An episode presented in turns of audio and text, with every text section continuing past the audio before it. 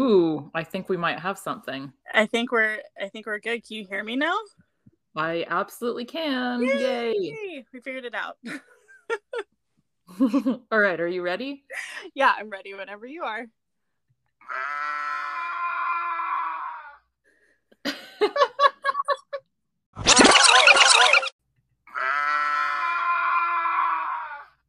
If you, like us, clicked over to Sophia Talley's True Crime and Knit podcast, expecting to find stories of needle stabbings, crocheted crimes, and other fibrous felonies, you have now found your people. Hello, I'm Natalie. I'm a geologist. I teach geology at the University of Montana, and I'm a little bit obsessed with true crime. I also have a very large cat, the size of two, uh, that may or may not be a pug in disguise. And my co host is. I am Ashley. I am a professor at Oregon State and I teach and do research in recreation management. I have two cats that probably equal the size of Natalie's single cat. I'm also a huge fan of knitting and true crime, as well as sci fi and fantasy.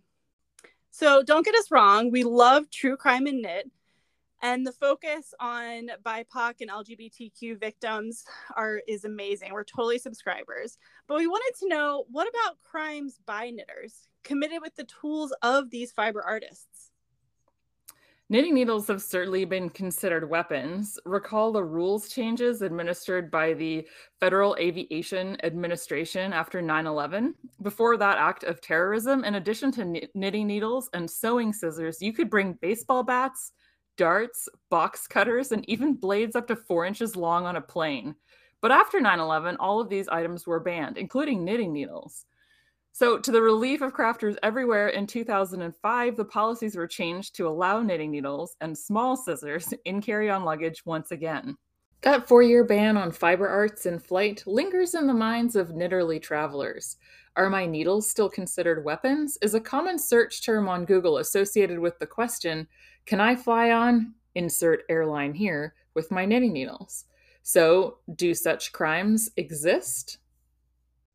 Ashley was on the case. Within minutes of asking this question, Ashley got to Googling and revealed nearly a dozen news stories suggesting that, yes, indeed, knitting related crimes do exist.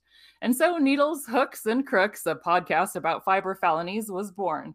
To be clear, there are still far more eye drop related murders out there than knitting and crochet, but there seems to be enough to get us started at least. We didn't want to exclude crochet, yarn dyeing, spinning, or other fiber arts, partly because we didn't want to limit our material, but we also want to be inclusive of all crafty criminals. So, our plan for this podcast is to showcase one story or a few related stories each episode, chat about it, chat about what we're knitting on these days and what yarn we're using for that project, and maybe what we're drinking or snacking on too. And finally, as women, we'd be remiss not to mention the extremely sad circumstances of self inflicted but accidental deaths resulting from the combination of unwanted pregnancy, inaccessible abortion, and knitting needles. Where these unfortunate events may be considered criminal acts by certain laws in particular jurisdictions, these are not stories that we will be covering in our series. However, you can read more about this at a link that we'll put in the show notes. Oh my gosh, as you say that, that makes me think right now about Texas law changes as of like really recently. Yeah. so depressing. Agreed. I'm so glad I'm not in Texas. Anyway, so that's our intro to this podcast, right? So I guess we should talk about the other stuff that's not crime. um, what are you knitting and snacking on these days? Yeah, in terms of knitting, right now I'm working on a mystery gnome knit along that you'll probably be very familiar with, Natalie, by mm. Imagined Landscapes Knit. Um, her projects are clue based knitting projects, very whimsical, and the current gnome has been very fun. And I'm using yarn from ND Yarn Company, some mini skeins that I bought a, a few years ago that I waited too long to knit with. How about you? I'm also knitting on that gnome, as you know. I just finished Clue 4 this morning. Sarah Schira's Imagine Landscape gnome patterns are always so fun. I love trying to figure out, and I always get it wrong, what the gnome's going to look like. I'm using completely random yarn for mine this time around, except for Um, one of the skeins is from, oh, I can't remember. Help me remember the uh, Hundred Acre Woods series. Oh, Goosey oh, Fibers. Goosey Fibers. Mm-hmm. Yeah, Goosey Fibers. So yeah, I have a Goosey Fibers skein in amongst some totally random stuff from my gnome. But I'm also working, well, like one round at a time on the Drea Renee Knits Everyday Socks um, with some awesome yarn that I got in Alaska a few years ago. It's by Robin's Nest Fiber Arts and it's dyed with natural plant dyes and it's really pretty. But um, but they're definitely a, a mindless knitting project that is so mindless that uh, I haven't done much work on them lately. nice. What are you snacking on right now? Uh, well, right now I'm not snacking, which is good, but um, but I accidentally allowed myself to purchase bulk Reese's Pieces at Winco yesterday. So, um, so naturally that was a part of breakfast and also dinner last night. And they'll be gone probably by the end of the day, which is a little embarrassing, but they're so yummy. I love Reese's Pieces. Nice. what about you?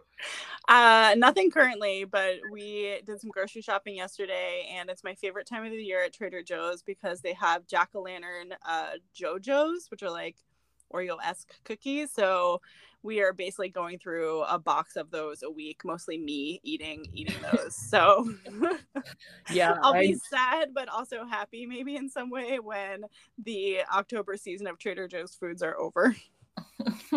I totally hear you on Oreo esque cookies or Oreos in general. They seem to have this you can't eat just one cookie out of a bag situation. Yeah. So I'm also prepping because it's Sunday and I have to prep my meals for the week because I don't have time to really cook while I'm teaching. And uh, making this recipe that I sent you a picture of, the farro and feta bake and broil, supposedly, if your broiler works. So I went and bought the ingredients, mostly as per what it said on the recipe. And it called for an eight ounce block of feta, which I've never bought a block of feta before. So I did. And the instruction is to cut it up and into small pieces and sprinkle it over the top. I'm so annoyed. I could have totally used crumbled feta. Yeah. nice. now now you know for next time for food prep you don't have to go through that step of buying a giant block and crumbling it yourself essentially. Yeah, exactly. I could totally have just bought crumbled feta. And I didn't even, I just, I don't know why I assumed that the block got cooked whole, but I randomly assumed that. So I had washed, I washed my dishes as I'm doing things. So I'd already washed the cutting board and the knife. And then I got to that instruction. it's like, what? So I had to re dirty it. Oh, anyway, I hope it tastes good, but it looked delicious. So I will report back. Well, I guess we don't have a schedule and let's not make one because that'll be stressful. That's that sounds good. So we'll plan on episodes when we get to them semi regularly, maybe, but no schedule. Yep. We will intermix murders with other fiber related crimes as we go. Yeah, looking forward to it and, and hope folks enjoy it. And yeah, really looking forward to be able to doing this with you, Natalie. It'll be so fun.